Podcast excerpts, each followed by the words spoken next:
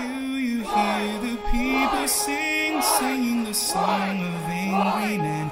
It is the music of a people who will not be slaves again.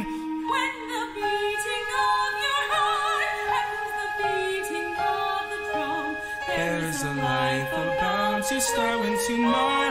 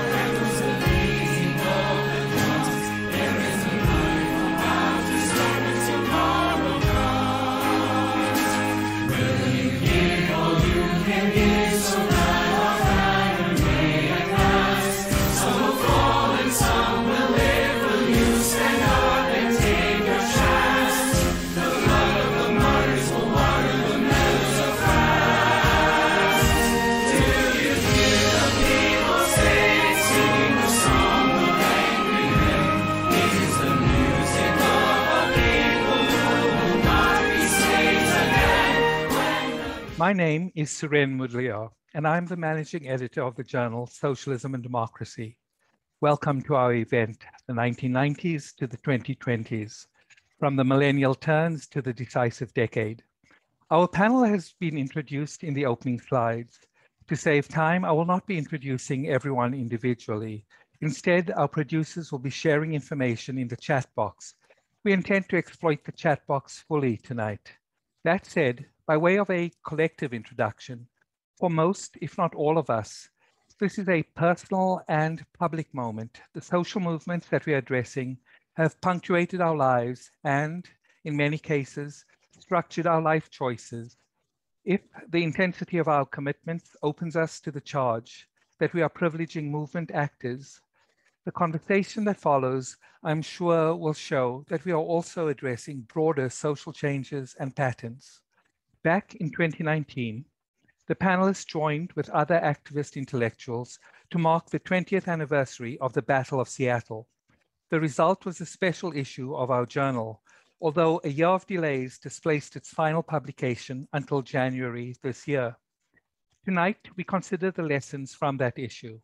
However, given that this is that this year is the 10th anniversary of the Arab Spring and the Wisconsin capitol occupation, and also because it follows a year of mass rebellion, it is vital that we also reflect on the relationship between the movements at the millennium and the present decisive decade. Of course, another reason is that intra-elite, that is ruling class conflicts in the United States have come to assume non-institutional forms as well. Witness, for example, January 6, 2021. Our conversation is therefore structured into three parts. Movements at the millennium, which I will facilitate. Then we'll move on to the current period, which Norm Stockwell will lead. Finally, we'll have a discussion period based on the comments and questions that you share in the chat. I should add that this event is being recorded and streamed live on Facebook. If appearing in the video is a concern, please adjust your Zoom identity now and turn off your camera. I want to open part one by turning to Hillary Lazar, a union organizer, doctoral candidate, and co-editor of the special issue. Hillary, what do the events of Seattle 1999 tell us about that period of struggle? Thanks so much, Suren. Um, I'd be happy to speak to that. So the anti-WTO protests that occurred in Seattle in 99 are arguably some of the most iconic and catalytic moments of the global justice or alter globalization movement and laid the groundwork for early 21st century activism and many of the mobilizations that have come since. With somewhere between 50 to 100,000 protesters who took to the streets in opposition to the World Trade Organization, not only did this signify the first truly major US protest against corporate capitalism since the 70s, but it also signaled the emergence of a new period of struggle within the US and throughout the world. It was during Seattle when we saw critical shifts to movements and movement repertoires, including new organizational forms, techniques, frameworks, and even actors. For instance, in these protests, there was a general reorientation towards understanding local struggle as rooted in global processes. And of course, after Seattle, uh, there, the sites of the primary sites of struggle shifted to become summits of global governing bodies and multinational corporations. It was also in these protests where we, we first began to rely very heavily on new digital communications, such as Indymedia in terms of our emerging transnational movement building. And it was also during this convergence when autonomous and anarchist forms of organizing that valued decentralization, horizontalism, direct democracy, direct action, and prefigurative politics really came to be the dominant organizing logic of that time. So, in essence, what we were seeing happening in Seattle was the ushering in of what we describe as three turns the anarchist, the global, and the democratic that really set the pattern for mobilizations that followed, including the anti war movement, the Wisconsin uprising, certainly the Occupy movements, and arguably even some of the aspects of today's struggles.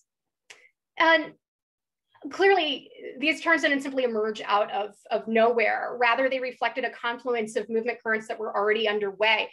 It seems safe to say, for example, that uh, there wouldn't have been a Seattle or a global justice movement without the critical inspiration of the Zapatista uprising in 94 and as John Peck points out in his personal reflections in the issue, Seattle really represented a kind of activist reunion that brought together players from across fronts of struggle, from food sovereignty to labor to even queer radical subcultures. And it was the confluence of all these different players and all these different movements and movement currents that led to an explosion of energy and vision and radical reimagining of, of what was possible, uh, a kind of collective reimagining of what a more equitable and liberatory world could be. And it was this that really solidified these turns and the new directions in mobilizing that, that set the tone for movements really up until the rise of Trump. And, and I would argue even continue to inform organizing today. And we can talk more about that later. Thank you, Hillary as we think about then the continuities between this explosion of movements and the present threads as they're expressed, I'm wondering if Bill, Bill Fletcher could introduce us to how these, how the events preceding Seattle uh, are connected to broader trends in US history. Bill?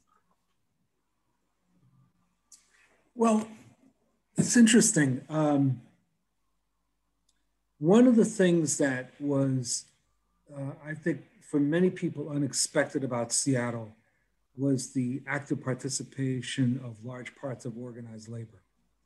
And this was a reflection of uh, changes that were going on uh, within certain unions and within the national AFL-CIO, and particularly with the victory of John Sweeney and his team in 1995. Um, and, and that ended up playing a major role uh, in the Seattle motion and a, an interesting involvement of the AFL-CIO in critiquing elements of globalization up until 9-11, uh, 2001. And I, I think that 9-11 brought to a, a screeching halt much of the work that the global justice movement had done. And, um, and it doesn't mean it all stopped. But I think it, it, it was a major derailing uh, that the movement never fully recovered. and even with the development of the anti-war movement, anti-war against Iraq, uh, there, there was a problem. I think that there was also, uh, Seattle brought together such a wonderful assortment of forces that were not able to organizationally figure out how they should ultimately work together. So there was no longer term strategy. And I think that this was one of the problems throughout the entire movement the lack of a, of, of a concrete strategy and a lack of a clear definition as to what victory is. Um, the victory isn't uh, thousands and thousands of people in the streets, it's something else. So, what is that something else? And what's the difference between fighting for power and fighting to influence power? And, and that's one of the things that I think was revolving around uh, Seattle and, and much else that was going on in that period. Thank you, Bill. You know, this theme of uh, integration of movements and developing uh, mechanisms to talk with one another, make decisions, envision common goals, and, and arrive at solutions. I, I wonder about it. I wonder if it's perhaps too strong a standard for us to aspire to. And yet, I, uh, I also think that if we cannot aspire to them, we are nowhere. And so between that, between those two uh, poles, I'm wondering if um, we, we, we are able to think about some of the other movements that coexisted in this time frame. I'm thinking in particular of the immigrants' rights movement and Shannon Gleeson's contribution to the volume as well. Shannon, what uh, do you sort of share the sense of missed opportunities? Thanks, Suren. Um, I'm glad to be here.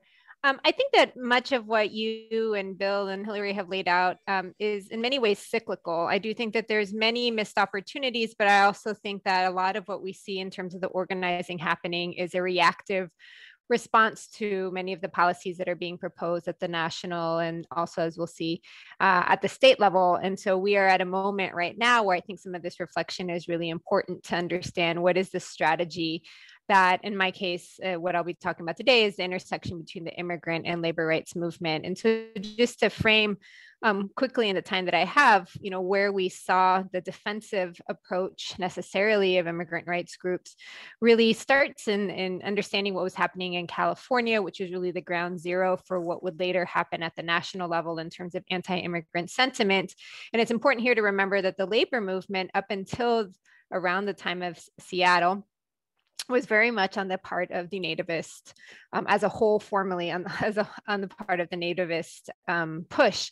And so i think what we saw was a push back against some of the border buildup in the uh, on the southern border as well as in the six major immigrant destination states pushing back against the policies of folks like governor pete wilson proposition 187 et cetera. And so you see these mass mobilizations happening in conjunction with many of the immigrant um, led unions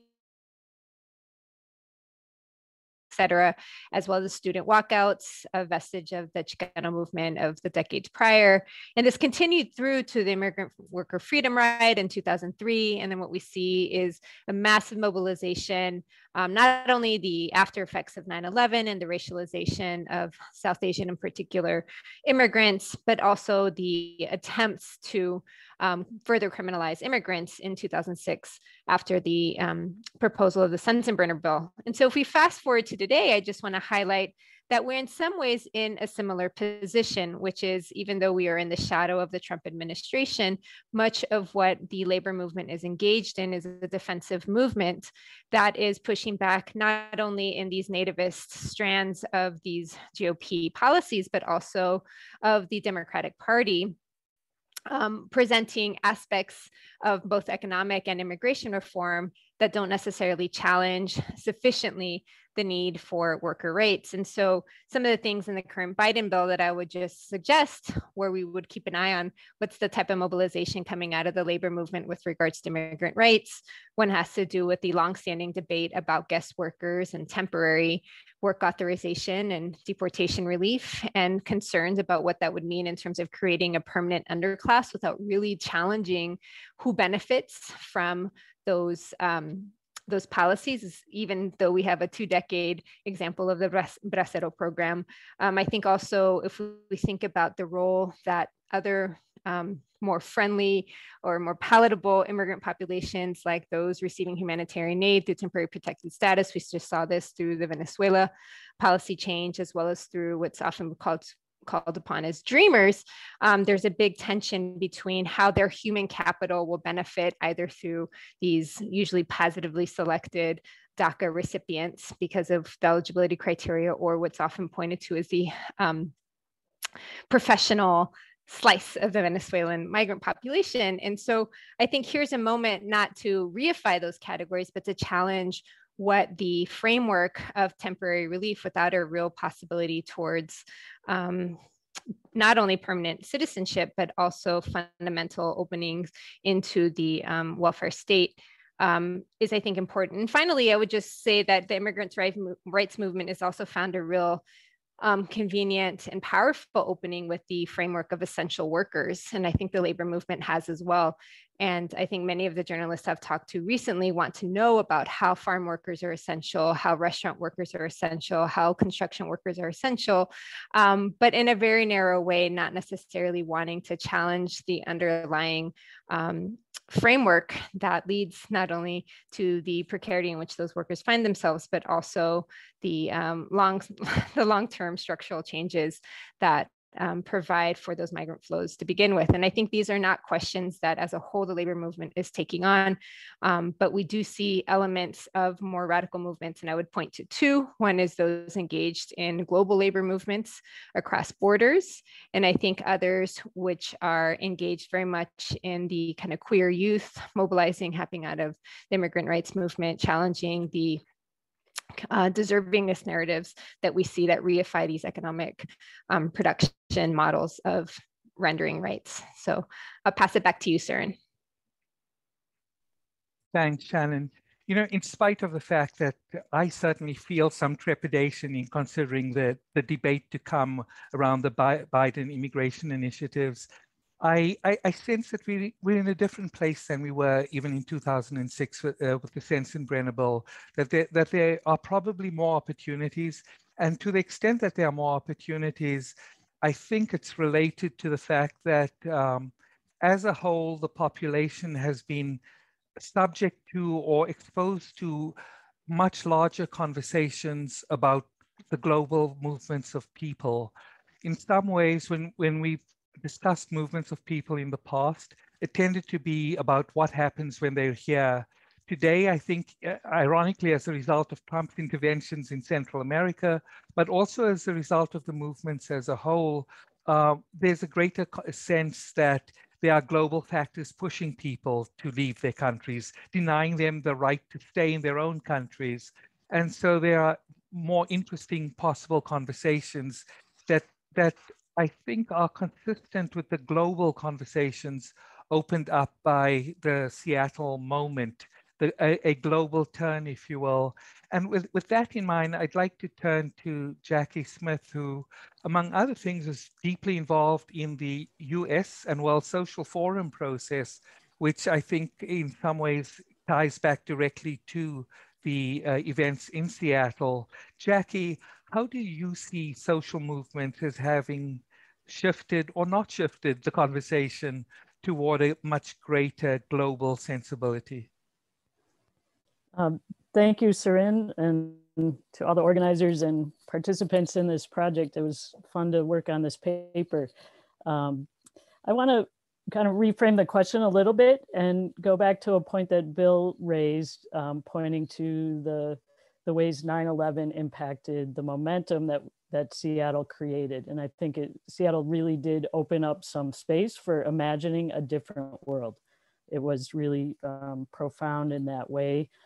Um, and we can think about 2001 as really opening two very different possibilities for the future of the world.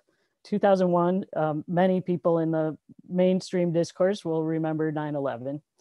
Um, but the other story that we didn't tell well enough and didn't put in the forefront of the public conversation is the story of the first World Social Forum in Porto Alegre, uh, which I think was, and I still think is the most pol important political development of our time. It's, um, and, and I think our movements need, needed to do a better job then and still need to do a better job of telling that story. Um, but why it's important is that it opened up a possibility of thinking about a way of organizing the world without states and without a competitive economic system. Um, so it, it opened space and it created a kind of platform that allowed interactions and learning, I think learning across movements and across people about both the structures that we're opposing and about how we can work together.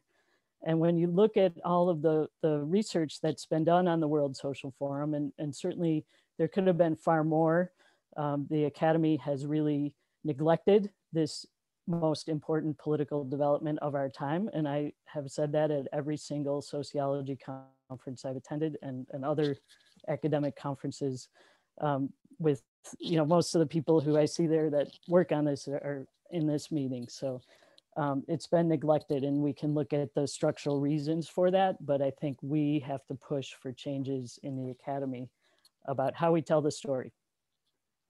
Um, that said, I think the World Social Forum, while people debate whether it's still alive, and I myself am not following very closely what's going on in that particular space, I consider myself still involved in the World Social Forum in the sense that I'm involved, I still work with people that I met there. Um, and like today, I, I, was on calls with them. Um, that's what I mean by working. Um, but we also, um, I'm also involved in networks that were created out of that process. And um, I think there are some important networks that continue to shape the discourse in the United States, which remains imprisoned by the state centrism of our political discourse. And we have a very constrained political imagination as a result. Um, and, and even on the left, it's people really do have a US centered focus on politics and on, on ideas about what the world could look like. So I think, you know, it's our job really to help push people beyond that.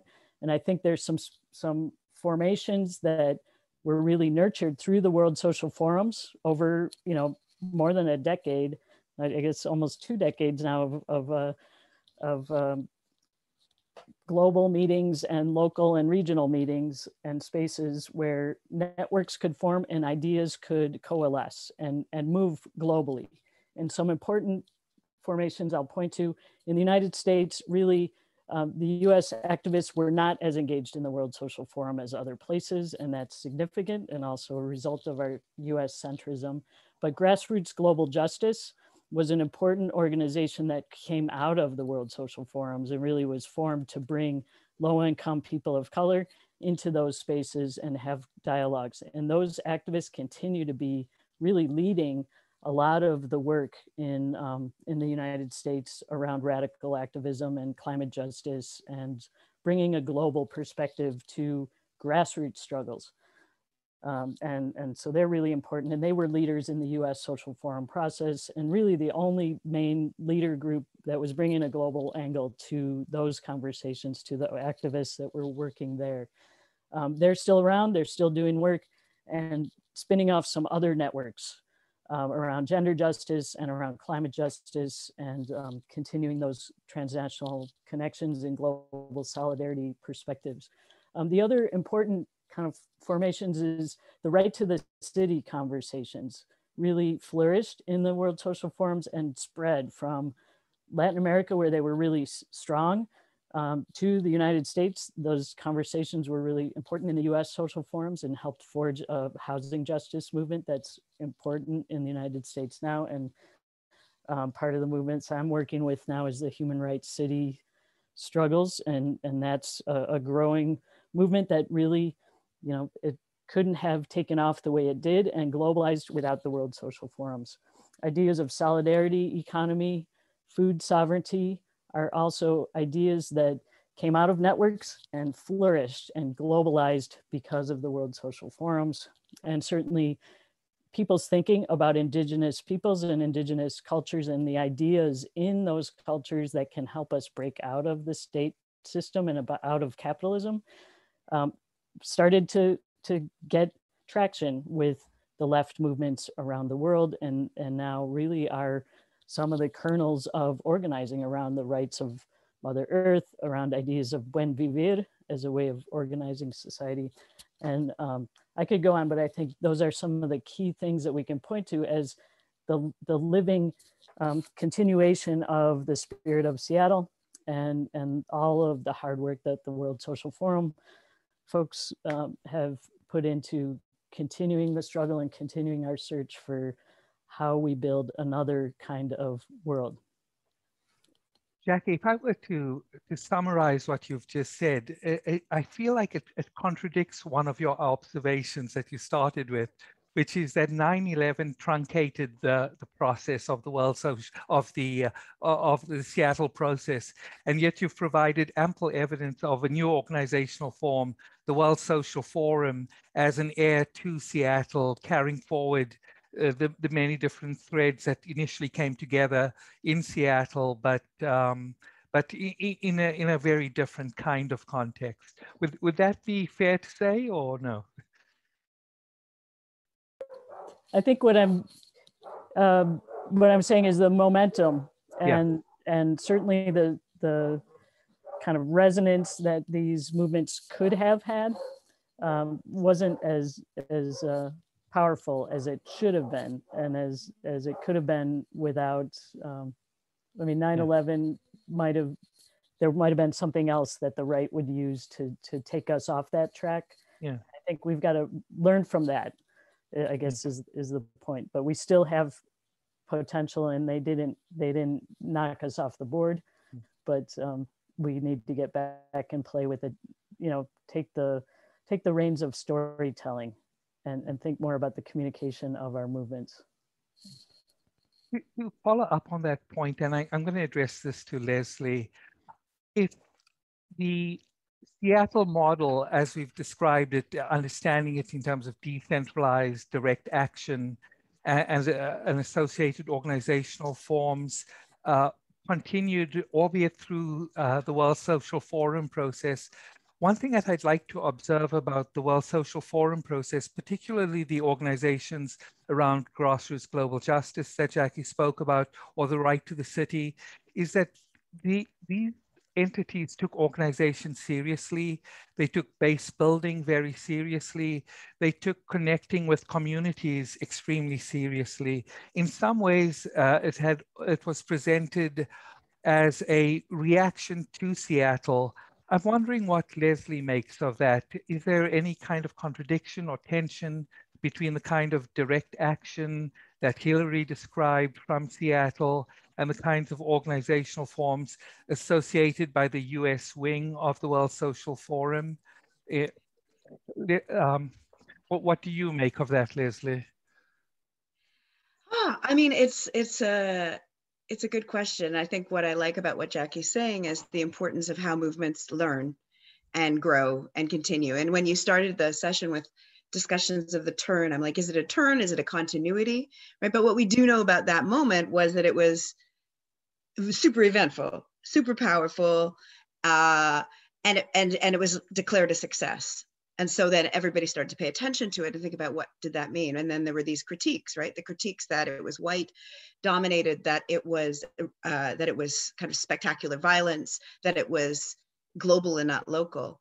And that i mean i think one of the things that i had fun working on for this uh, for this paper and and i think it corresponds a bit to what jackie's saying is that there's been all this learning that's going on and multiple generations since seattle you know, when we're talking about uh, the critical resistance and the anti-detention work of the immigrant rights movement or uh, the international solidarity movement in Palestine or uh, Katrina or the climate justice movement, or Occupy or Idle No More, right? All these places and up until the most recent waves around movement for Black Lives have been responding to and engaging with and experimenting with the tactics that were used in Seattle. So much so that they're no longer associated with Seattle, which is actually just totally fine, right? Because what we're hoping is that it's not just about nostalgia, it's about success. It's about building movements that are better than, you know, or different or make new mistakes than the ones that came before, right? So I think that that's why it's so important to, for us to kind of think back what was happening there and then what are the continuities that are threading through? What can we learn and what do we still have to learn? Thanks leslie. Uh, yeah I, I think that focusing on the continuities and especially how they express themselves across different formations today is, is a wise starting uh, point for certain. I'm wondering if uh, Norm Stockwell would like to join the conversation by thinking through the point about continuities with respect, especially to the media, but also in terms of broader uh, arenas of struggle. Norm? Yeah, well, I mean, I think certainly the um, the media movement that grew up around the Seattle protests uh, is another very good example of the kind of, of building networks that really had their start internationally. And I think that's to me the most important thing in thinking about Seattle as well. You know, we talk here in the States, we talk about Seattle as being, you know, the first confrontation with globalization. But of course, you know, people in the global South had been very aware of this for years. And, the, you know, the, uh, the uh, Seattle was the first time that people in the States woke up to it.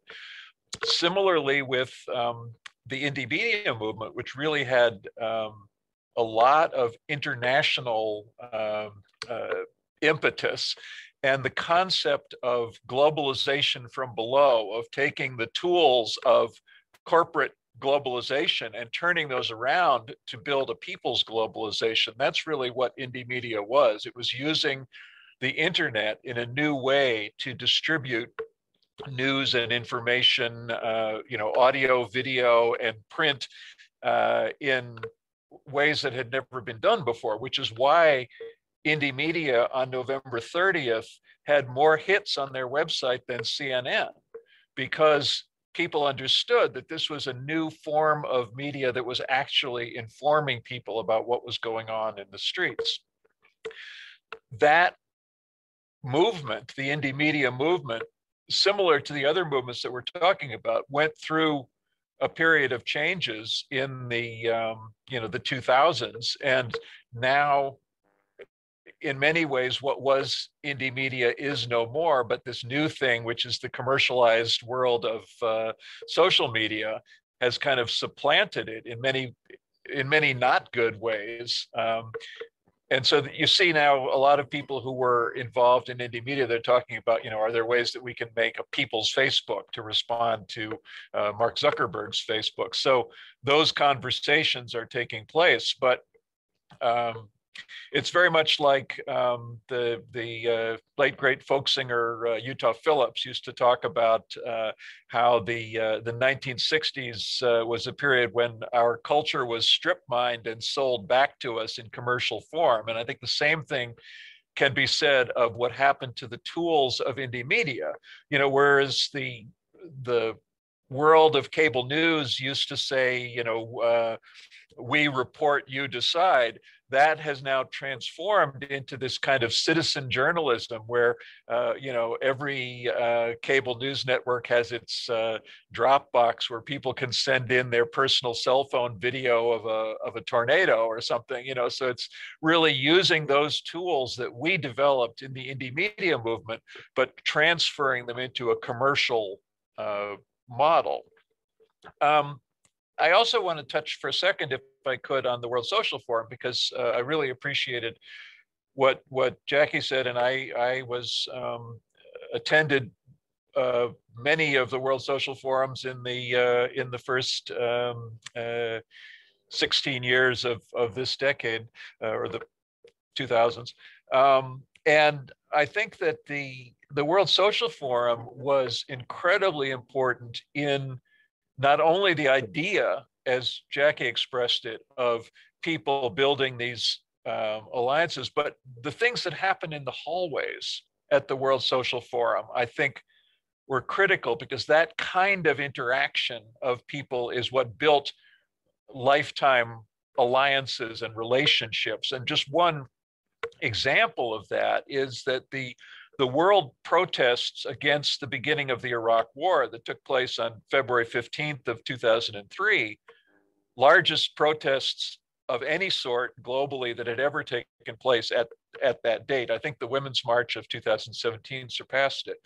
But the 2003 anti-Iraq War protests were organized in the hallways in Porto Alegre.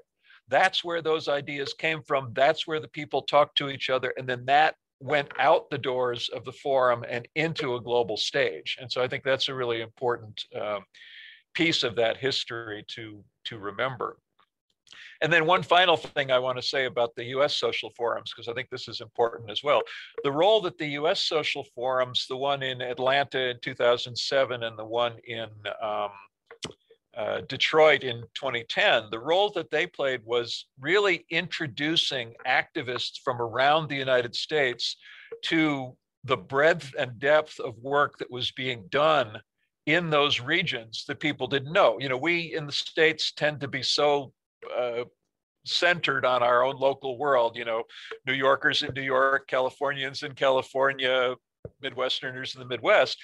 And so so many activists that went to Atlanta in 2007 that were introduced to these deep movements that have been operating in the South since the civil rights movement and continuing today very rooted in their communities. And then again, the same thing in Detroit, where people were introduced to this city that was rebuilding itself in response to you know the corporate devastation that had taken place there and you know people like grace lee boggs that have been doing that work uh, since before you know many if not all of us were born and um, the fact that you know those movements in that city were so well established and people in other parts of the united states knew nothing about them so i think that these social forum gatherings were very, very important in that way in, in terms of introducing activists and movements to each other.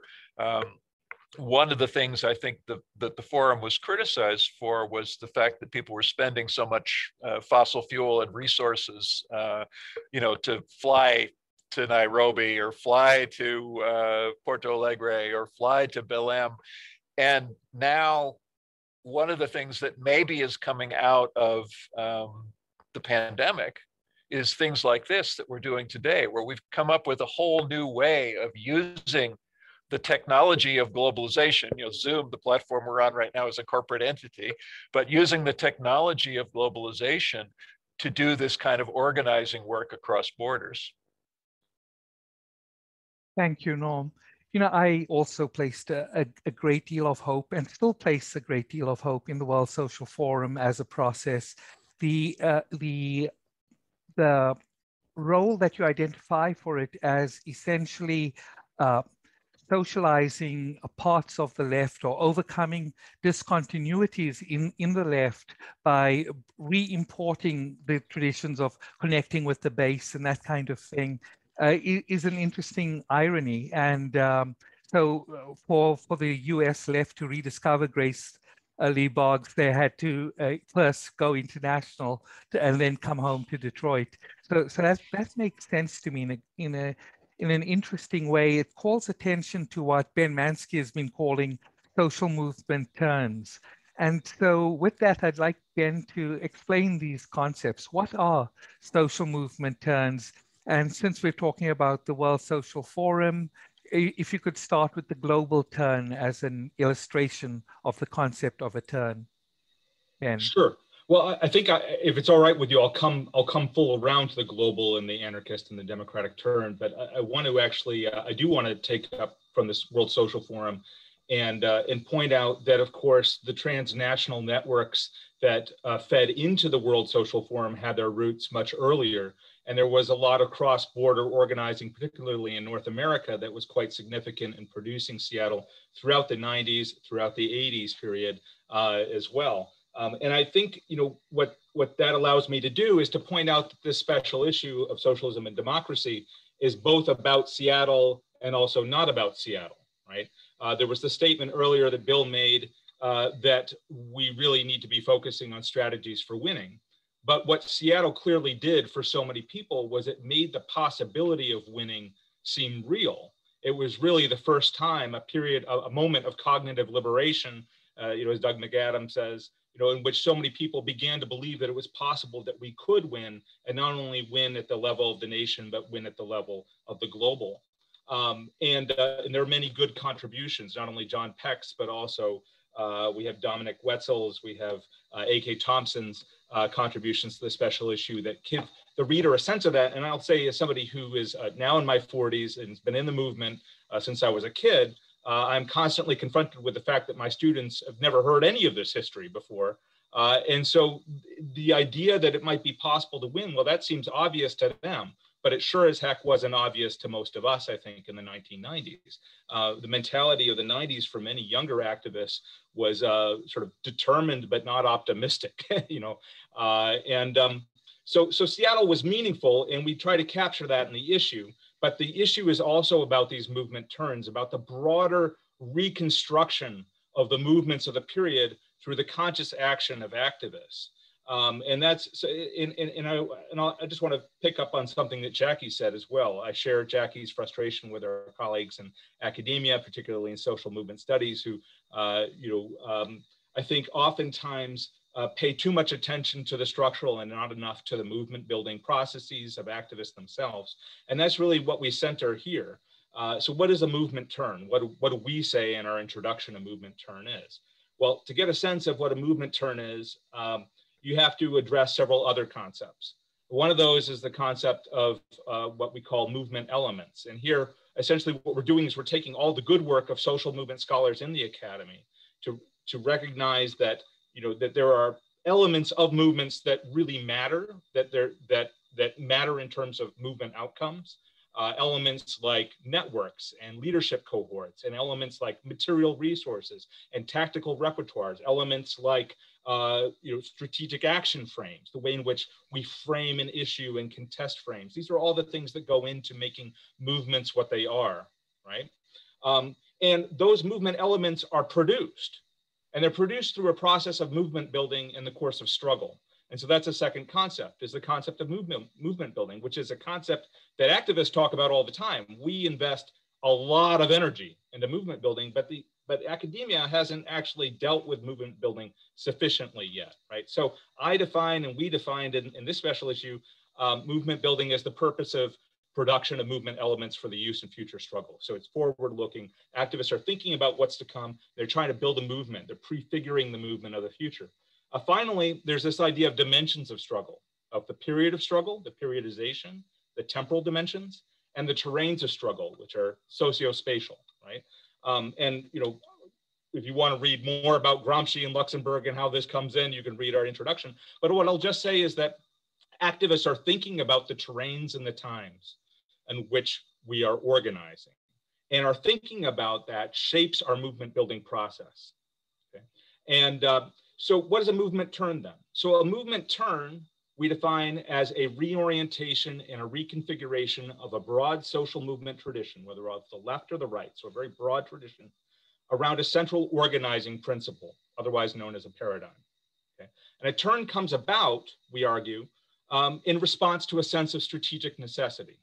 So activists are looking at where they're coming from, where they think they're going. They're looking at the terrains on which they're organizing, and they're looking at the logics that they believe are imposed upon them by those terrains. And they sometimes think about the need to completely reorient their organizing. So back to the global turn. That's what the global turn was. It was the result of a conscious movement building process to reorient not only the work of the individual activists who were involved, right, but of broader movements, of broader society, a turn towards the global, not only for people here in the US, but also globally. The anarchist turn similarly was really an anti-authoritarian turn, right, that was led by anarchists, but practiced by many others. The democratic turn was a turn which said that we need to not only focus on uh, how we do democracy, but we need to get others to recognize that democracy is really the problem, right? Uh, and to make democracy a goal.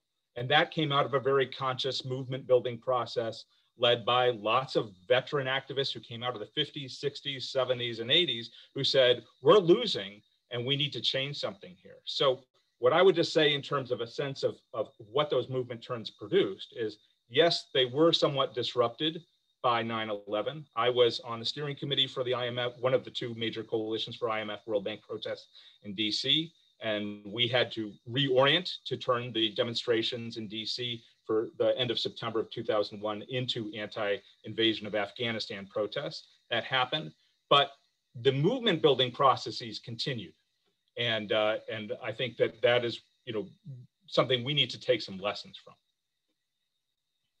Thanks, Ben. So, you know, uh, putting it very straightforwardly, right? I went into Seattle seeing myself, uh, still do, as, a, as an old-fashioned Marxist, a, a socialist, but um, the methods of organizing, the um, strategic orientation had to take into account all these other factors of uh, of life as an organizer at that moment. I had to be horizontal in my orientation. I had to become involved in transnational action networks without in any way diluting my Marxism. I was taking part in what we've called an anarchist turn and a democratic turn and a global turn. I wonder, and, and I'm posing this by way of transition to Norm taking over, uh, I'm posing this question to everyone. Are we in the middle of a new turn, a socialist turn? Um, I'll start with Hillary.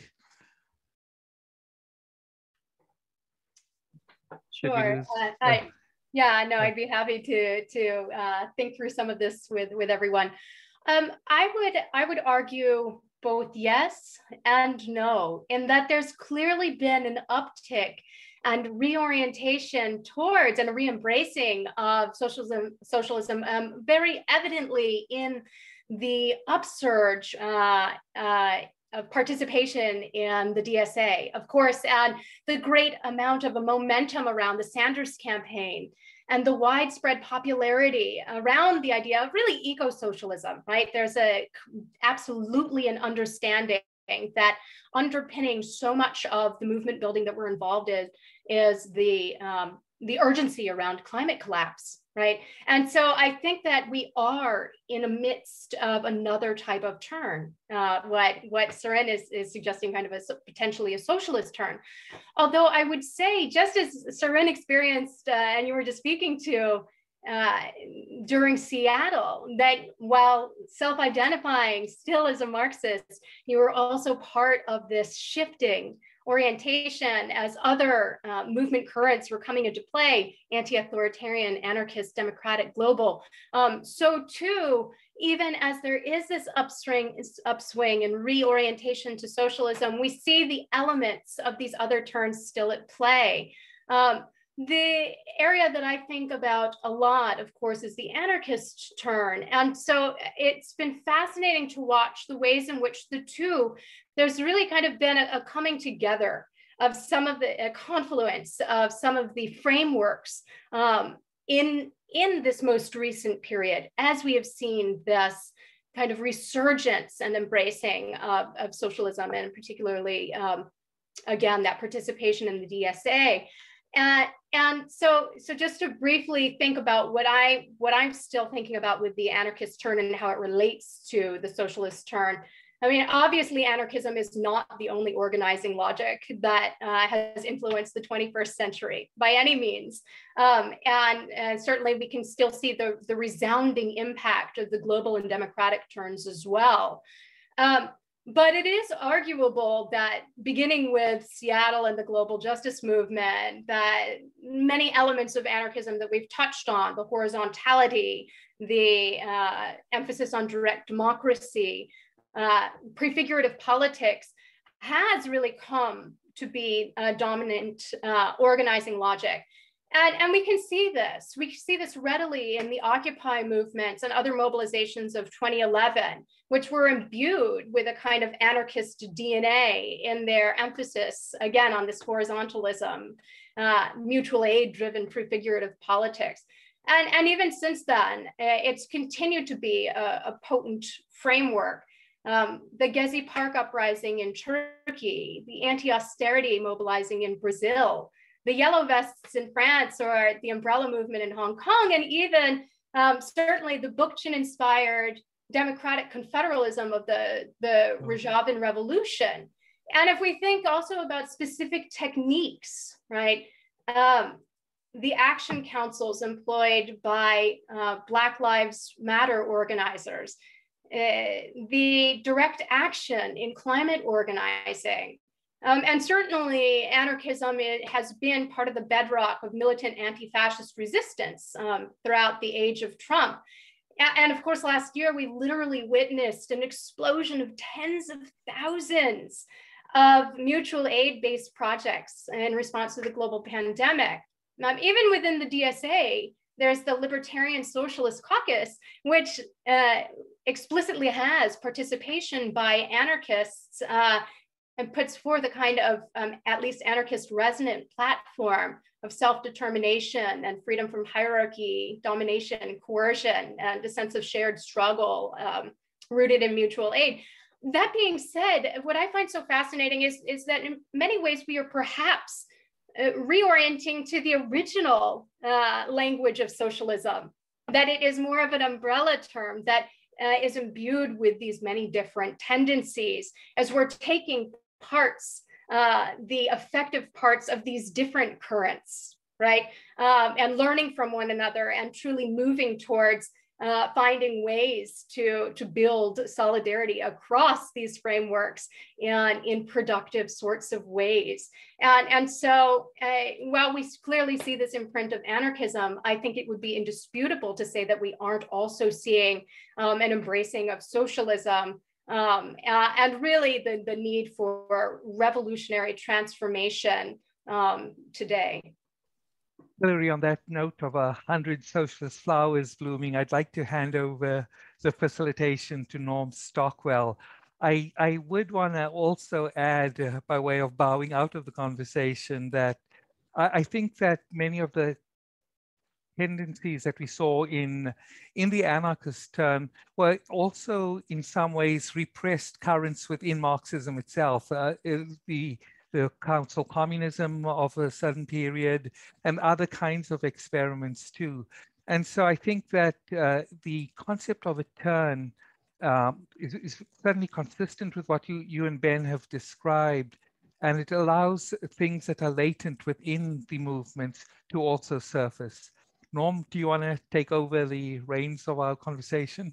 Sure. And I think maybe I'll start by jumping back to something that um, uh, we were talking about a little bit a while ago, which is the um, the impact of 9/11 on the movements of the 2000s. And I, I was just thinking uh, when Ben talked about um, uh, you know the idea of um, how activists of your generation, Ben, felt in the 1990s, I was thinking that this was, you know, a generation of people who really knew only the world under Ronald Reagan and that that kind of influenced the worldview of where we were going. So if if people remember that period, you know, it was a time when uh, uh, there was great concern over possible nuclear annihilation. There was general sort of despondency about uh, the future. There was Margaret Thatcher saying there is no alternative, and so on. Um, now, it seems like much of the activist generation is people that have known nothing except the world since 9 11. And again, a very differently configured world than uh, uh, many activists in previous uh, decades were, were um, uh, living in. And just one example of that being the fact that I believe recently we had the first US soldier killed in Afghanistan who was not yet born when the war in Afghanistan began. And so that, that, that kind of total transformation of society since 9-11, I think has been just dramatic in so many ways. Similarly, the, um, the repression by police, much of it uh, becoming more and more militarized through the years of the anti-globalization movement. You know, we talk about the difference between Seattle and Miami and those were just a few years apart. And now we look at the uh, the militarization of the police uh, repressing the Black Lives Matter protests of last summer. Uh, much of it, by the way, with uh, leftover equipment from uh, Iraq and Afghanistan, where they had, uh, you know, didn't know what to do with all this stuff, and so they uh, they began giving it to local police departments, and now you have, uh, you know, a an MRAP vehicle enforcing a a pet violation in Wisconsin a couple of years ago. You have one police captain that I interviewed who was talking about all these NATO riot shields that had been given to the Madison Police Department, and he didn't know what to do with them, so he sort of stacked them in the corner of his office. So this kind of militarization of the police that now, as we're looking at the the wake of the um, January 6th insurrection at the Capitol, where new laws are being drafted across the country to further criminalize protests, Florida being the prime example of that, but other states as well, where they're using the example of the January 6th inter- insurrection by right wing uh, activists to criminalize protests being done by peaceful Black Lives Matter protesters. So all of that being the groundwork in which uh, our our new world, the world of the uh, the 2020s, this decade that uh, uh either started uh, a couple of uh, months ago or a year and a couple of months, depending on how you count it, and then intertwined with all of that is the COVID pandemic, the coronavirus that uh, basically has reshaped the way that all of us can socially interact. And so, you know, it's much more difficult to have large gatherings of people or to have meetings of people to sit down together face to face and discuss an issue. Uh, one of the things that was mentioned a few minutes ago is the mutual aid groups that have emerged. And mutual aid really a global phenomenon, although we hear about it mostly here in the US through our, our organizations, but happening all around the world in response to both uh, the coronavirus pandemic and the um, Black Lives Matter protests. Mutual aid is taking on a very important role in communities. Um, you know, in the wake of Hurricane Katrina, we saw it, and now uh, amplified in the wake of the Texas um, uh, power outages and also Jackson, Mississippi. So all of that um, in terms of the groundwork of, of where we are today, but then the question that is uh, before us is basically um, in this decisive decade, as we're calling it, um, what are we building on and what are we learning from from all of these um, past movements. And I will, um, I have a couple of thoughts on that, but I'm going to toss it first to Ben because I know you had um, some things you specifically wanted to say in this area. So we'll let you start the, uh, the conversation. Uh, I guess I'll wrap up on the previous one and, and in between uh, and then pick up on this one. I look forward to hearing what, what others have to say here too.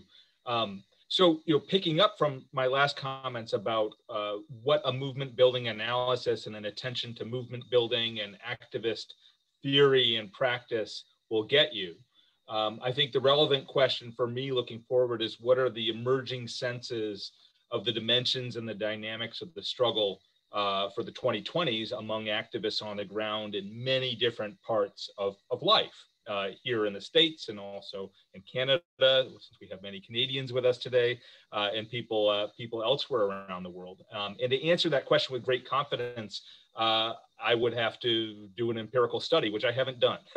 Uh, but I, I, would, you know, that's something that I think that some of us who are social movement scholars uh, need to turn our resources to.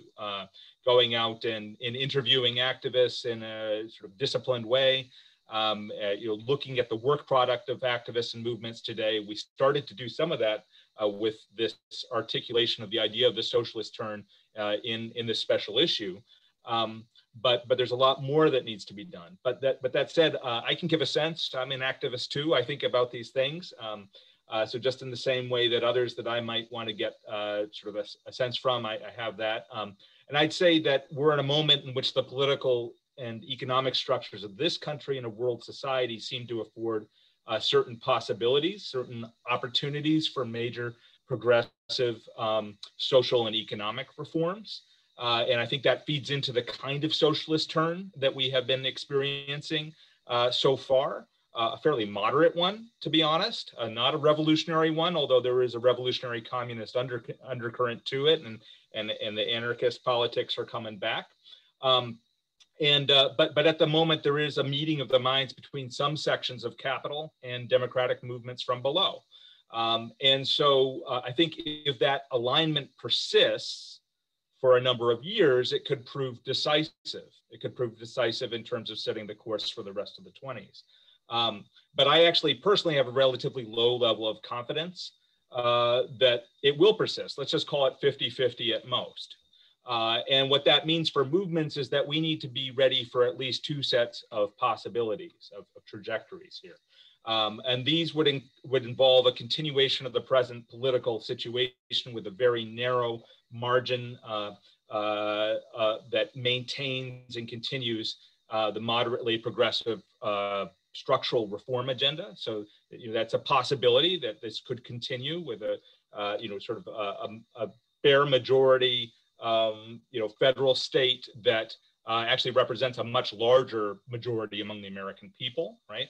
Uh, or we could see a return of radical minority government and nationalist reaction to power, to state power. And if that were to happen, it would precipitate a real crisis. So one thing that concerns me is that, um, of course, uh, sort of major movement players, major social movement organizations and unions tend to be much more focused on the former possibility. It's what they do, right? Um, and so that's where the resources are. And the resources for preparing for the next crisis um, they may not be so present. It's always left to the folks on the margins to to prepare for the next crisis and and to to be ready to to move on that. So um, that's how I'm looking forward at, at the 2020s. I do think this is the, the decisive decade. I think we all see that across uh, a series of movements, uh, and the climate crisis in particular shapes all of that. Thank you. So um, I realize that we didn't script out the second half as uh, as thoroughly as we did the first half. And so I think it's only fair if I warn all of you the, the order in which I'm going to call on you. And so I was thinking of, of calling on Shannon next, and then going to Bill Fletcher, and then to Leslie, and then to Hillary, and then to um, Jackie. So if that works for all of you, that's the order I'll, I'll proceed in. Um, Shannon, I wanted to talk particularly because we haven't said that much about it, about the immigrant rights movement, particularly in the wake of Donald Trump, where we saw such excessive um, uh, both um, uh, brutality, uh, this the um, the incidents that were taking place at the border with family separation and so on, but also the very very calculated changes in laws and re, uh, reorganization of, of uh, the court system and the uh, basically hollowing out of the various um, agencies that are meant to um, uh, work in this area. So I think that that kind of sets a, a difficult bar for the next decade, and we need to, to talk about that. But before I toss it to you, I did want to mention one other movement that we didn't talk about that I think was prominent in the 1990s, and that's the Sister Cities movement. And I think it's really important to talk about that because the Sister Cities movement, which I participated in from the 70s through the through the 90s and into the 2000s, really transformed in many ways as a movement from being um, kind of an oh isn't it interesting um, uh, these are people that are different from us let's be friends to a movement of solidarity in the 80s when the united states was pursuing um, uh, wars in Central America. And in fact, uh, I I would argue and have argued that it was the connections between people in the US and people in Latin America that kept the United States from being more uh, active militarily in that region than it was. Um, but then now in the in the 2000s, that movement transformed again into being linking organized groups of people to work together on uh, social change. And so it, it's an interesting lesson that I think we didn't haven't talked about as much in this group, but is worth throwing into the conversation. Um, but that's fun. I want to toss it to you, Shannon, to talk about uh, immigrant rights in the 2020s.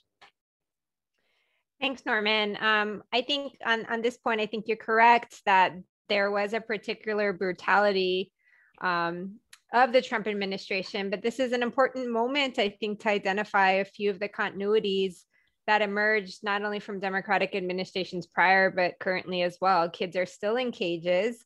Workplace enforcement is still the primary mechanism of interior um, ICE raids. Uh, detention release actually is happening under the new administration slowly, largely because of litigation around um, COVID conditions, but very slowly. And the individuals who are not really being impacted are still the widespread criminal bars that remain in place and this um, formulation of many immigrants as, as criminals. And so I think that it is important to think about the Trump administration, the way it laid bare many of the uh, mechanisms of state terror. But in some ways, I fear that the Trump administration has become somewhat of a distraction to the underlying, um, perhaps more benign um, but also insidious, in some ways effective um, ways in which the state, as we sanction it um, under the Democratic Party, continues to promote not only policies that are displacing individuals. One of the things that we talk about in the article is the the tension between the right to migrate and the right to stay home.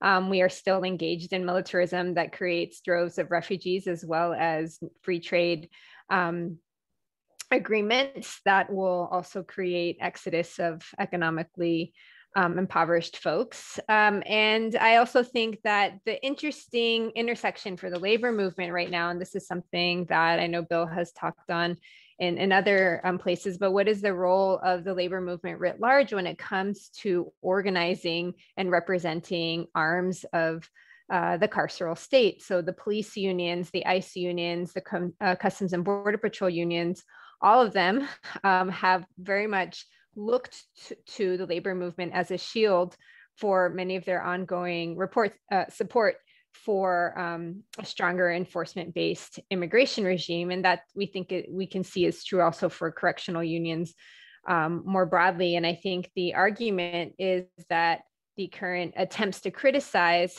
that um, that arm um, is union busting. And also, in, in some cases, uh, the claim is that it's uh, an issue of occupational health to not defend the border with full rigor.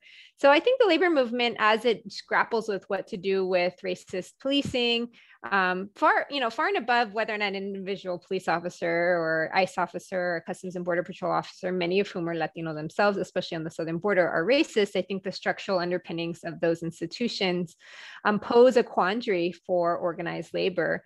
Um, and similarly, the building trades have long held, even before Trump, that the border wall is fine as long as it's union made. And so I think that I agree that the Trump administration um, coming and going illuminates some really important um, fissures um, for how we might go about creating state policies that will um, elevate the rights of, of immigrant workers in particular. But I, I do see it somewhat as a distraction. And I think we see this across a number of different issue arena, arenas and the demobilizing effects of now a transition to the Biden administration. So I would say stay vigilant.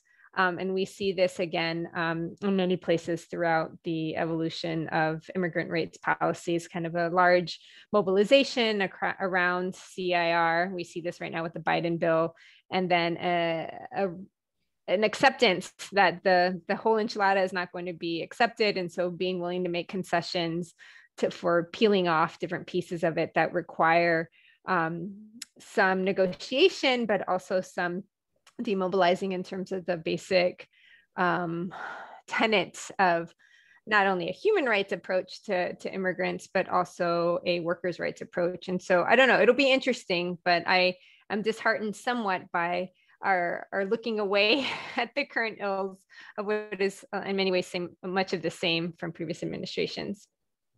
Thank you.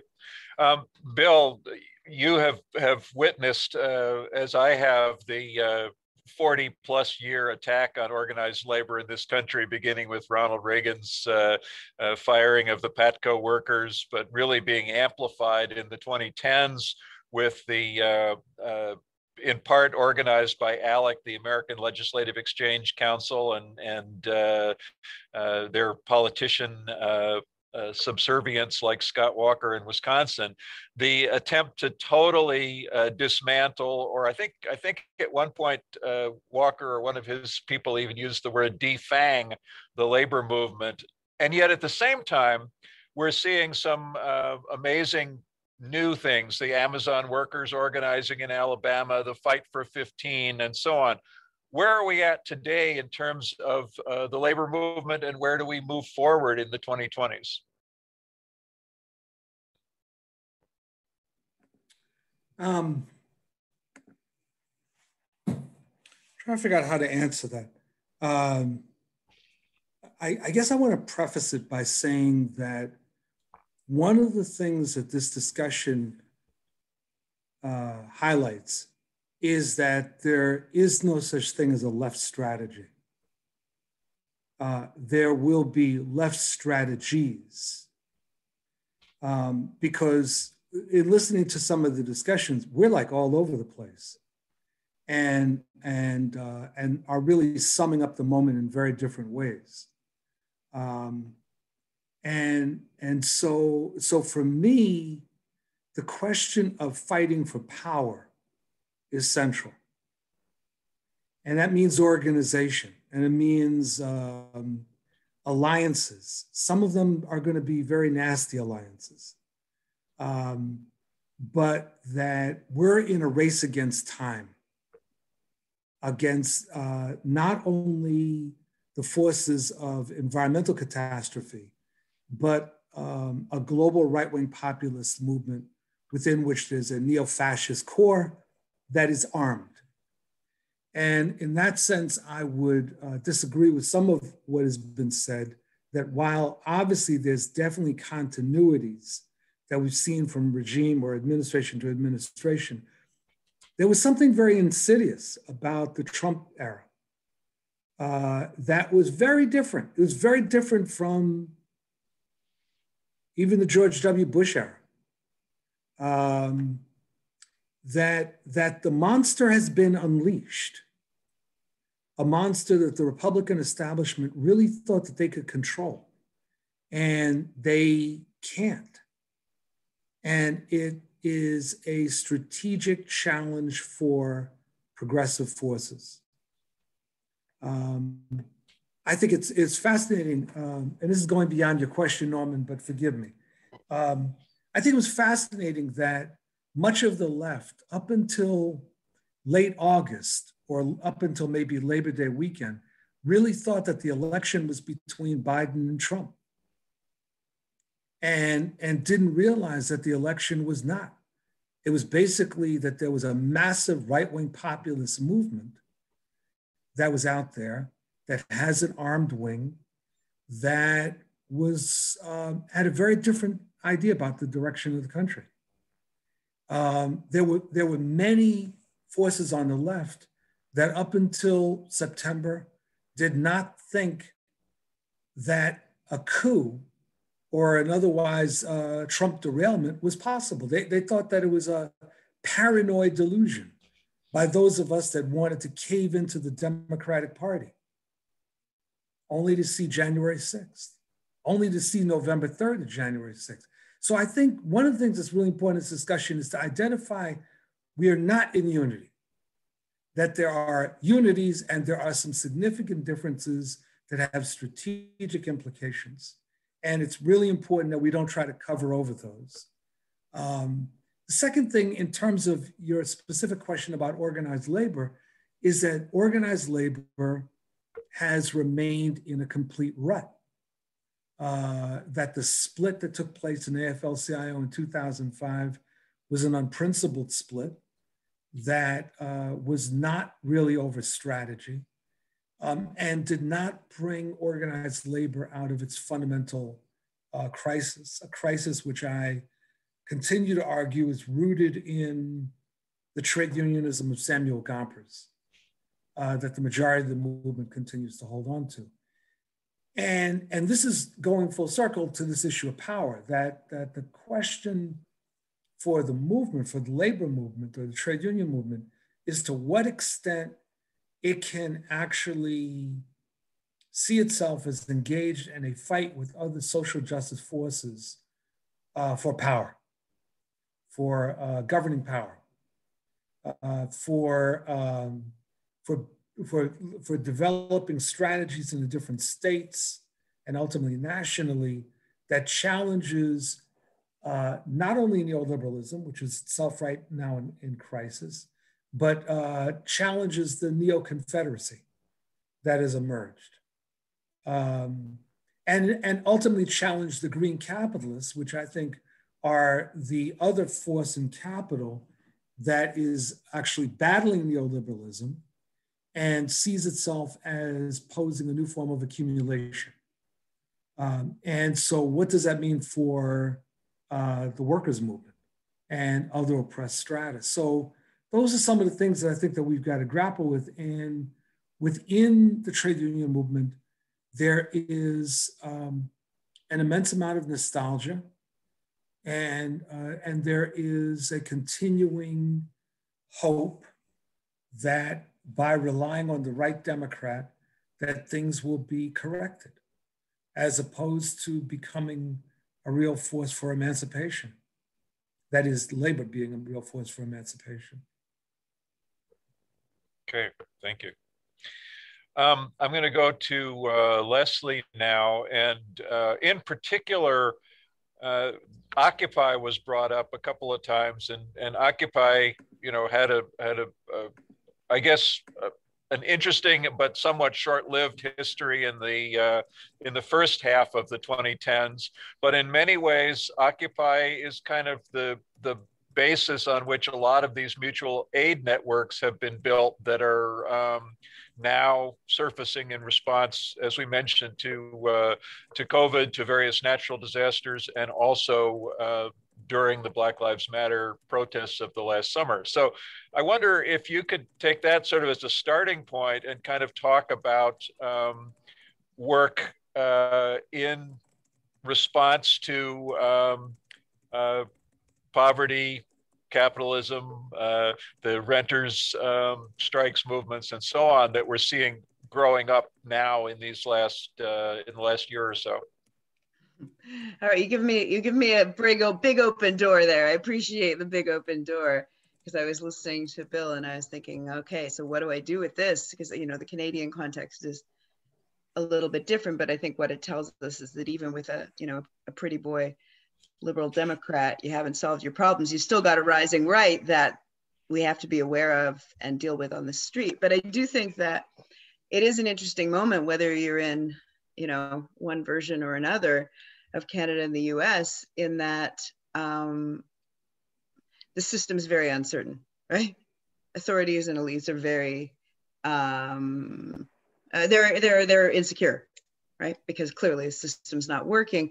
And you've got a COVID moment where people are trying to solve problems using models like from Occupy, but they have, obviously they go back much further. So you've got mutual aid stuff. You've also got, yeah, as people are talking about this um, big movements of maybe not kind of the trade union uh, infrastructure, but workers demanding what they need, you know, whether it's sick days or PPE or whatever. That was definitely a period at the beginning. And then you've got this big movement around evictions and encampment support uh, and rent strikes, something that we wouldn't have necessarily seen as on the table and this in the way that we do, you know, couple of years ago.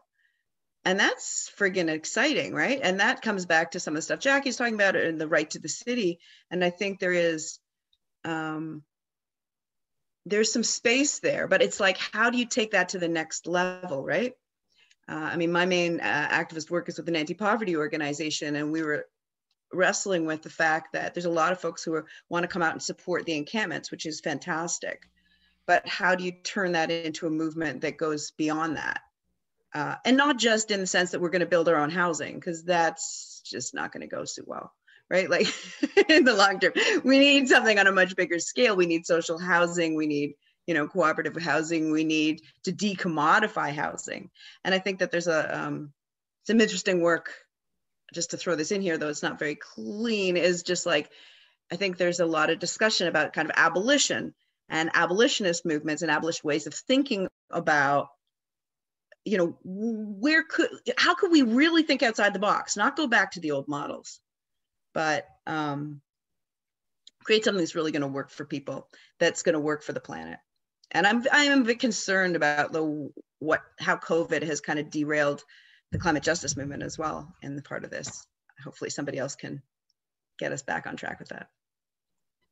Okay thank you. Um, Hillary, I want to ask you to talk a little bit about um, uh, the movements as you see them. Uh, it's something that you're that you're studying and and so on. And particularly as uh, as Leslie mentions, uh, the climate justice movement, which is something that uh, I think all of us on the call will agree is an existential crisis for the planet, and yet we none of us have really talked about it much this evening so far.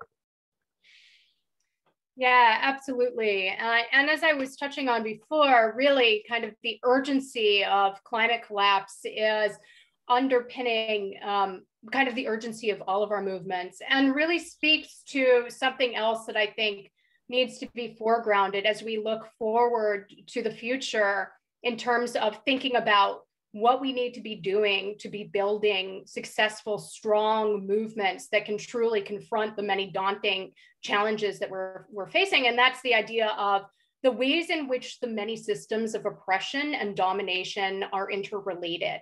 We can't talk about the climate uh, collapse and climate justice without infusing it with an understanding of the ways in which it disproportionately impacts um, communities of color or um, communities uh, that are um, uh, impoverished communities, right? Um, there's no way to talk about uh, any one of these movement areas that we're involved in without seeing the uh, the ways in which they are absolutely bounded to one another. And, uh, and this includes, of course, climate collapse, which is, uh, you know, a, terrifying and absolutely uh, of the most critical urgency.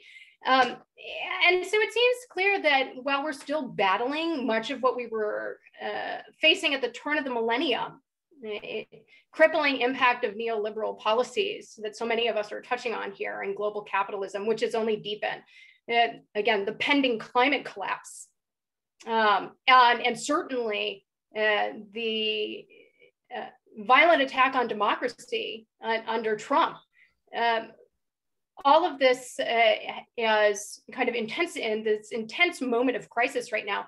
But, but something that has shifted um, that relates to this notion of interlocking oppression as well is that, is that we are really ever more aware of the need to confront white supremacy, fascism, anti-blackness, colonialism, and heteropatriarchy head on and we need to be doing it from a framework of understanding, how, again, how these dynamics are interrelated and that we can't tackle them unless we uh, confront the very premise of hierarchical domination to begin with. Uh, and certainly in these last handful of years, intersectional analysis rooted in Black feminist thought has become a kind of a household concept and in some ways has been appropriated and misused as an analytical tool um, but that idea of shared struggle and interdependence of our liberation is going to be absolutely essential uh, if we're actually going to build these strong, successful movements that can confront the many-headed hydra of domination um, and, and work towards a truly liberatory world. So I think Bill is absolutely right that we are not all on the same page here. Um, but but the thing that we need moving forward is to see that that we're going to have to find ways to truly build deep solidarity and to find a way to to talk across struggle and to see that until we're all uh, in it together, um, that there's no way for us to, to beat these things, uh, including climate collapse and the endurance of global capitalism. Thank you. Um, speaking of um, this idea of speaking across movements, but also across continents. Um, I'm going to go to Jackie next, and I want to preface this by saying that, uh, you know, in I, I heard a conversation um, recently where somebody was talking about um, the COVID pandemic as having ripped the band aid off of the cancer that is racism in American society. And that's absolutely correct. But translate that up to the global scale, where the COVID pandemic has also stripped away any pretense of um, you know the the modern global world as as uh, the neoliberal uh, uh, economists like to talk about it that the stark differences in um, in poverty and human rights in uh, access to resources across the globe have been shown dramatically. And yet also in some ways moments of solidarity have come out of this pandemic. And so this is where uh, jackie i'd like you to talk particularly about um, transnational uh, struggles and the possibilities of, uh, of movements in this coming decade thanks norman and um, i guess i, I want to get us out of this um, despairing um, stream of consciousness and, and see if I can focus on um, some hopeful strands. And the way I'm increasingly thinking about our work is uh, and about movements. And again, I think what I'm saying is really reflecting a lot of the movement knowledge that I've been able to absorb through being in movements and doing this work and trying to figure out how we need to uh, change, you know, what we need to do to change the world. Um, so it's it's really this movement learning and movement building work that's informing what I'm thinking. And um, some of the analysts of, of economic globalization talk about neoliberalism as a global project. And in my work, I've tried to kind of use that angle to talk about movement building work as, as a project of putting forward a different vision of organizing the world. And some of the lessons I got from working with the World Social Forum process is um, both the attention to some of the themes that, that Hillary was pointing out of the intersecting oppressions and really this, the World Social Forum focused on opposition to neoliberalism and opposition to all forms of hierarchy. And I think that was important and it really was important in so many of the struggles that took place in those spaces over many years. And I think the feminists in the World Social Forum were really important in helping us learn uh, through those differences. And so that's shaping my thinking. Um, but another lesson I saw there was the language of human rights was really interesting to observe in those spaces and, and see how people were using it to bring people together across movements and to understand their struggles. And it was interesting being, um, you know, going from the World Social Forums to the U.S. and to the in the, being in the academy where there's a lot of um, really narrow understandings of human rights as a, a, formal and legalistic and even imperialist mode. But I would go to the forums and hear, you know, grassroots activists calling for human rights and dignity. And so, so, um, so I've been spending a lot of time thinking about human rights as a possible project and i'm more and more convinced that this is this makes sense and the human rights cities movement has been about um, trying to figure out how we organize cities and communities the way they need to be to help people thrive and and using human rights not as as uh, not in terms of the legal code but human rights as as uh, articulated through our struggles and through our needs. And and there's a the idea of people-centered human rights that Ajamu Baraka has has written about um, is the the framework that's that's used. And hu so human rights is is a, a, a tool for uniting movements and for kind of focusing us on a project and we don't have a sense of what a human rights city looks like. And so i've been trying to do this in pittsburgh and figure it out. And you know none of us really have know what it looks like but it would look a lot better than what we have. And so and we so what it this framework or project does is it helps us figure out how do we build the structures we need both locally, but also higher up at the state, national, and international levels to do that. And, and so it's, what it's done is build a lot of connections trans locally and more the language in the movements is not trans transnational it's about translocal connections. So we're connecting across cities and sharing ideas and models and building solidarity across cities. But just today we were at a briefing um, with the un human rights council to get our local activists uh, a little bit more informed about the possibilities for using international human rights law in our local struggles. And, and it was, it, it's fascinating what's happening because we're involving actual, actually local governments in some different ways. And, and we had some local government officials at this UN briefing and, and really, you know, using human rights language to ask for international support for um, pressure on the US government to make it easier for them to do their work to protect human rights in their communities. So um, I think it's helpful if we try to think about a project uh, that the left can coalesce around that's building a world that people need, that can help people thrive. Um, a lot of movements have articulated human rights as a language that's helpful and, and human rights as a, a dynamic language that, that is responsive to the ways people articulate it in struggle.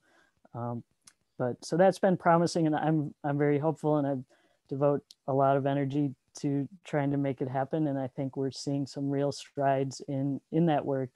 Again, because of the work of past movements and the connections that are happening across generations of activists. And um, there's some real new energy um, coming with um, in reaction to, to Trump and, and COVID in US communities. So the, the, the US exceptionalism, I think, is, is starting to uh, be less of an obstacle for bringing US folks into this project, but it's certainly a global one and it, and it started in the South. And so we're kind of late to the game in the United States, but, but learning a lot through these translocal connections. So um, we're just about at the point where we're going to start taking questions, but I want to um, uh, in order to transition to that, I want to try and see if I can set up a system that will make sense. So people that want to ask a question live on mic, type it into the chat to me if you want, or you can type it to everybody um, and say, you know, I want to answer or I want to speak to whatever. And I will try to call on you in order and you'll unmute your microphone, speak, and then mute your microphone again. Um, in order to give you a chance to do that, though, I'm going to uh, first toss it to uh, Suren to speak a little bit about um, uh, what we've been talking about so far, and then I'm going to uh, let Ben ask the first question. Thanks, Norman. You know, uh, I'd like to follow on the point that Jackie just made, think about the projects, but I'd like to do so um, by using the urgency and the scale that Bill introduced to the conversation as a way to discipline my response, right? So the urgency and scale were in response to the fact of climate breakdown and the rise of authoritarian populist projects, not only in the United States, but globally. And so, eh, and he, specifically in response to those twin threats, Bill bemoaned our relative lack of organization or the lack of an organization with the capacity to form strategy to address those crises. And so the way I'd like to address that is by looking at where I think most of us were 20 years ago uh, at the time of the Iraq war. In the anti-war movement, we were bemoaning the, the fact that there was this huge donut hole. There were people from the 60s and people from the um, a, a, much younger generation involved in the struggle, but uh, people from the late 70s, 80s, and early 90s generally were not involved in that movement. There, there was a donut hole. We were bemoaning the racial segregation of our movements, the, the fact that the anti-war movement seemed so monochrome.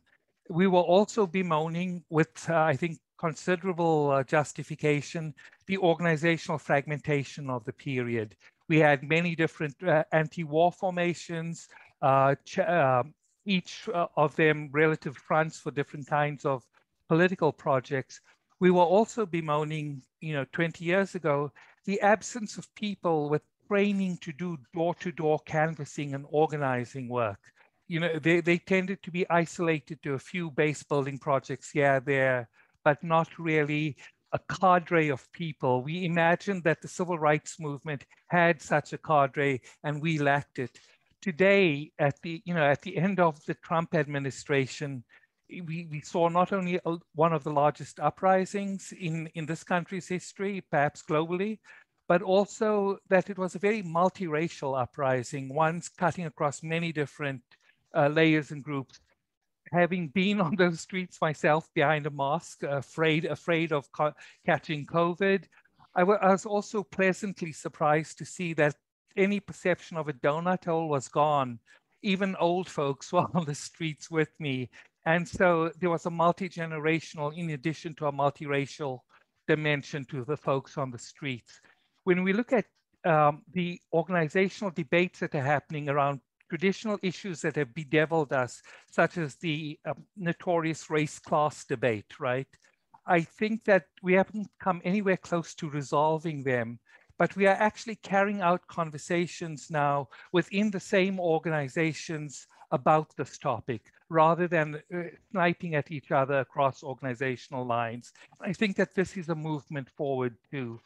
We also have what is probably the largest single membership organization that the left has ever seen um, in, in this country, DSA, with approaching, you know, uh, uh, more than 80,000, approaching 100,000 members. That's a nice problem to have. When you look at the debates that are going on within DSA, the its own questions and challenges around organization across different caucuses, these are interesting problems to have, which, which in in trying to resolve them, perhaps we will create the organizational um, framework with which to address the problem of strategy that Bill is talking about. I think that among the organizational problems that entities like DSA are having is how do they relate to the long-standing movement building projects that Jackie Smith mentioned, right? How do they relate to the right to the city movement? How do, does their work on anti-evictions relate to, say, the right to keep people in their homes? How does it relate to the community land trust movement? Again, these are great problems to have, and they're great to have right now because we have an organizational framework that is both national and local that potentially could address it. Uh, even though I'm placing a lot of hope now in DSA in particular, I should say that the Party for Socialism and Liberation and Socialist Alternative, as well as other ones, have also experienced a certain uh, rejuvenation, a literal rejuvenation, as it were. Uh, and even though they embrace what might be considered, uh, you know, old, perhaps even outdated organizational forms, namely the Leninist party structure, they are nonetheless interacting with all this, the turns that we had previously discerned. So I think that the movement building problems that organizations like DSA and all have right now, the diversity of organizational forms, including the existence of a massive network of uh, mutual aid organizations, all of these are good problems to have in uh, and go a long way toward creating the framework that we can start to answer the questions that Bill raised with climate breakdown and authoritarian populism.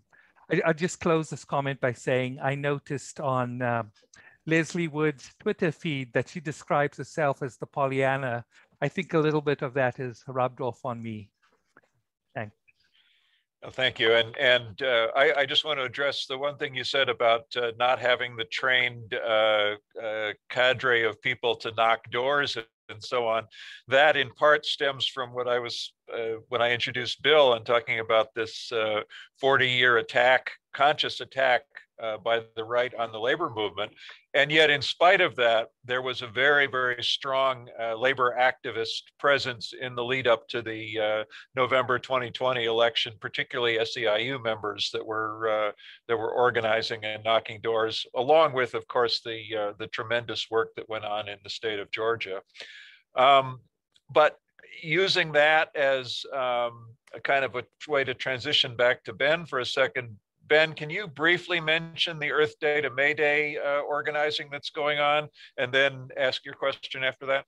Sure, sure. I will mention that. Um, so I, I, made a, I put a comment in the in the chat that there was uh, emerging last year sort of a third wave of Earth Day to May Day organizing. The first wave started in Wisconsin and went on for 10 years and actually prefigured the Wisconsin Uprising, the networks that were built, the understandings that were built through this environmental community, labor, farm, youth alliance uh, made the Wisconsin Uprising possible in many ways. And then we had a second wave uh, in 2013 to 2017 that laid the groundwork for the global climate strikes. And that's what it was intended to do. But was really promising last year was that uh, you had uh, unions, United Electrical Workers, National Nurses United, Unifor joining with Sunrise, joining with community organizations, immigrant rights group groups, and organizing a third wave of Earth Day to May Day. That got it happened, but it obviously got moved online because of the pandemic. But it's happening again. So, so I just put a comment saying, look for Earth Day to May Day uh, announcements in the coming weeks because that coalition is being built for the long haul. And I think that work led by uh, folks with Warehouse Workers for Justice, uh, based out of Chicago, who are working on the front lines and day in, day out, where they uh, are not only doing that uh, sort of frontline organizing with essential workers, but they're also putting time into the climate crisis, is based in a recognition that we are dealing with a decisive decade, that this is, there is a question of strategic necessity that is present here and that is one of our great advantages now, right? Uh, that is one of our great advantages now that I think that sense of, of strategic necessity is present across many different sectors and many different movements. The question that I will sort of pose here, and Suren was starting, uh, it, actually, I wouldn't just say starting, he was starting to fill it out in great depth, is um, given that there is this sense of strategic necessity, what is our duty as scholars in the academy, scholars who are based in movements and communities, sometimes we are both, to the movements of today and the emerging movements to help them and us get an account of the elements of the movements that are present but maybe not visible, right? Um, that's what I have argued, and then we argued in our introduction is, is a benefit from a movement building analysis is that by interrogating activists who've been involved for a long time, you can make visible resources, knowledge, networks that are visible to some, but not to all, right? So how can we make visible what persists, what is still available? How can we make visible what has been lost? Because we haven't talked about this a lot, but it's not just the labor movement that was under attack. The student movement has been decimated in the United States through the same concerted attack, right?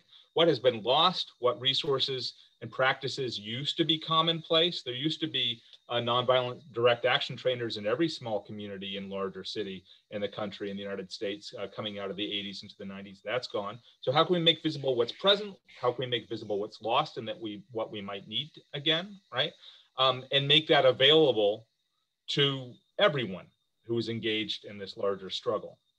So what's our duty in doing that? Okay, thank you. And in some ways, Ben, your your question there um, prefigures a question from Greg Coleridge. Um, Greg, did you want to ask that uh, with your microphone, or should I read your question? just read it. So Greg asks, what movements are actively working for authentic macro structural systemic change and uh, address immediate felt needs in ways that reinforce one another? And um, I'm going to let the panelists uh, take turns. It looks like, Jackie, did I see your hand up there? Go ahead, why don't you start? I think uh, the most radical thing we can do in this era of globalized capitalism is build a commitment to place and local. Um, and that means a lot of things depending on where we sit. Um, you can think about what it means in the university, this colonizing institution that that extracts from cities and communities. Um, but what the human rights cities movement ends up doing and being is about securing people's basic needs. And as we're in this period of late capitalism, entering a struggle, um, not for control of the means of production, but control of the means of survival, um, what human rights cities end up being about is, is how do we um, survive? And, and not just as individuals, but how do we survive as local communities? And what's exciting about the way this movement has played out is, is it does invite people to think about themselves as inhabitants of a city and community. Even academics who get involved in it have to recognize that we live here and what happens in our city and how it develops matters for us and, and, and it matters for our neighbors and we start to meet our neighbors and care about them in, in new ways. And um, it really is, is the a totally counter hegemonic framework to globalized capitalism and really harks back to a lot of the ways of being in the world of pre-capitalist societies, indigenous peoples, and, and the ideas of, of indigenous cultures certainly resonate there. Um, but the, the framework of, of really building a commitment to place and, and identity that's linked there as a counterweight to globalization, but also a, a way of thinking about how do we survive and thrive in, in a very different kind of world.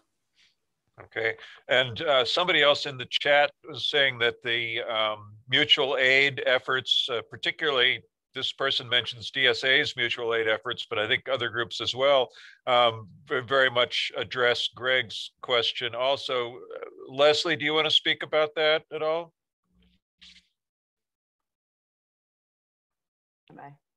I think uh, I think I've uh, kind of spoken about it already, so I can pass it over to somebody else. Anybody else want to speak um, on the questions of um, movements that are actively working for uh, structural and systemic change and addressing immediately felt needs uh, at the same time?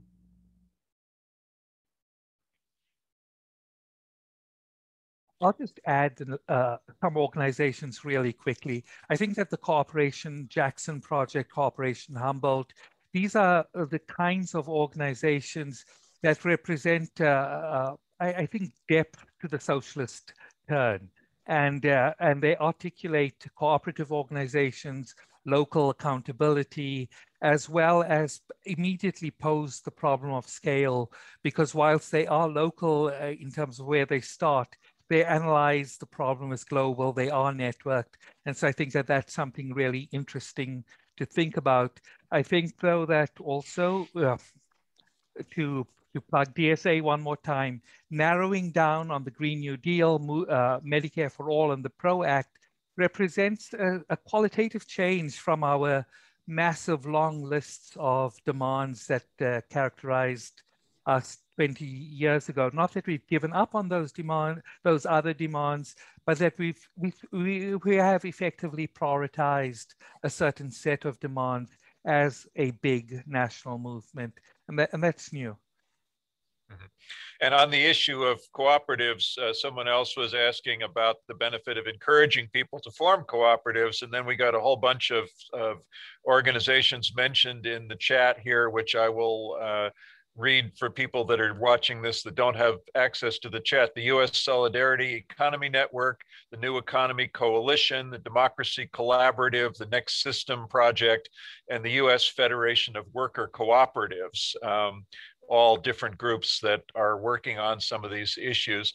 Um, anybody else want to speak to um, the uh, cooperatives uh, piece of this discussion?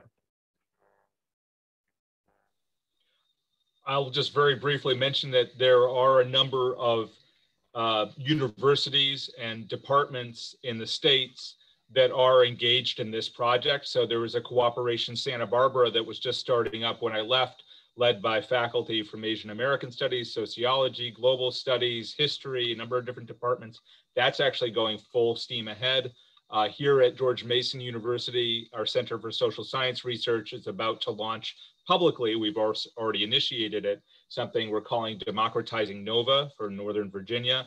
Uh, I have a team of eight PhD students and four other members of the faculty that are working with me on that. And it's uh, basically about bringing the resources and the um, uh, sort of the know-how that we can bring into uh, alignment with work that's already happening in the region to build up a democratic economy. And there are others.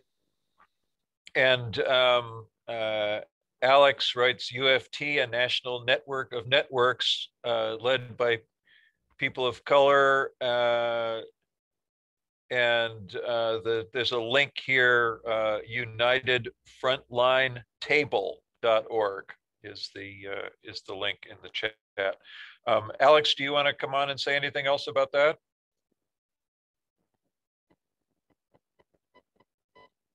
Okay. Hey, sorry. Uh, just uh, just want to mention that it's a network, uh, it's a national network that um, uh, is, you know, it's it's it's playing a lot of inside ball, but uh, you know, being very forthright about uh, anti-capitalist critique and and you know, just just centering very much in the needs and, and interests of frontline communities. So seems to have some legitimacy. First, and uh, and is you know uh, developing their uh, their their platform. The, the, the platform is called a People's Orientation to a Regenerative Economy. There's a link on that website. Okay, thank you. Um, Joe, did you want to ask your question, um, or should I voice it for you? Am I the Joe in question here? I think so. Sorry, I've been very active in the chat. Yes. And I'm not actually on top of which question you're referring Um, to. how do we change academic institutions? Oh yeah, okay. So no, I mean, I'm so I speak as a, as a faculty member and as well as a union, uh, an elected union representative of non-tenure track faculty at UMass Boston, and uh, you know we are an institution that claims to be, uh, you know, a public urban institution, or we are a public urban institution, but we claim to have a public urban mission. And so one of the things that some of us are pushing for right now is actually, um, it, you know, surveying our, our faculty, including non-tenure track faculty, to get a like a holistic sense of the kind of service engagement and um, and research, including community activist oriented research that many of our faculty are engaged with. So one one subset of, of, of that broader mix is just the, literally the question of what counts as research on university campuses. You know, I mean, for those who are on a tenure line, right? What is actually institutionally encouraged, enabled, and what is disabled? I mean, I don't want to project some kind of romantic fantasy onto the professoriate, but I do think there's, a, at least in my campus, I feel like there's a lot of untapped potential or at least unconnected potential. You know what I mean? A lot of siloization and fragmentation and a kind of there's a way you can do radical scholarship that won't like get on the radar, right? As like disruptive politics on campus. And I just wonder, I'm not saying bureaucratic uh, solutions on tenure committees are going to like fix the problem, but it might be like a small part of it. Like, what could we do to remove or at least lessen the barriers that hold people back and maybe even encourage especially like newer faculty or newer right newer newer hires to like become socialized into a culture where leftism isn't pr- just property you know for academic you know capital but it's like it can be like op- it can kind of come out of the closet and be like like actually appreciated in its own terms so. Okay, and one more couple of other university resources that are mentioned here, uh, the UW, U, University of Wisconsin Center for Cooperatives, uh, uwcc.wisc.edu, and also the uh, California Center for Cooperative Development at UC Davis. So we have academic institutions that are providing uh, resources for cooperative development um, as uh, as another way to uh, potentially build some of these movements. Um, we're just coming towards the end of our uh, conversation, and so I want to um, uh, ask all of our panelists if they have some closing comments about a minute each is really all that we have time for but it's been i think a really valuable and informative uh, discussion but also shows uh, how much farther we have to go in these conversations. Uh, i think we've only touched the surface of so many um, different things but maybe um, we could start uh, the people that haven't gotten a chance to talk in this last little bit uh, hillary and then shannon maybe you could say a couple of words and then anyone else that wants to join in before we get to the top of the hour Uh, Sure. And although I saw that Jackie um, had wanted to weigh in, I think on the question about uh, what do we do about uh, the academy and tying it to tangible movement building on the ground? Jackie, did you want? To? So to? are you are you turning yeah, it over to me? I, I, I just it's going to be a downer, but I think it's important for us to recognize that this crisis moment that we're in is, I mean, the conflicts are going to intensify on every front, and the university industrial complex is deeply, um, uh, it's it's it's going to collapse and it's going to be painful in many ways and and so i think we first have to recognize that and come to grips with it and and realize that we can't keep doing business as usual um, in the academy and expect things to be like they were. Um, they won't um, so we have to figure out what that means. And i think naming the university industrial complex and understanding how it's working in our communities is really important because it, it is part of the eds and meds and tech economies that's destroying the cities and communities that we live in. And it depends on all of the hierarchies that our movements are opposing and race is front and center there. So you know looking at the racial disparities in the student bodies and in the staffing and, and pay scales in, in the university structures and really taking those on. Um, and one of the lessons in the World Social Forums, one of the conversations we had, we learned that, or we talked about the need for us to fight neoliberalism on our campuses. And I don't think we've done that enough. Um, student debt is going to, the bubble is going to collapse and, and everything is going to come down with it. So we have to unite with the students and help think about what that means and help them fight to um, be liberated from that onerous debt that they have. So just a few thoughts on. on yeah, that. and also also worth looking at what's happening right now with the uh, the COVID pandemic and the the financial downturn and the effect it's having on so many, uh, especially small universities and colleges. I've been watching the struggle at Ithaca College, where they they're seeing massive cuts. Uh, but you know, we've also seen the same thing here in Wisconsin uh, at, at some of the state schools, even before the um, uh, COVID pandemic, uh, with with cuts of departments and faculty and so on.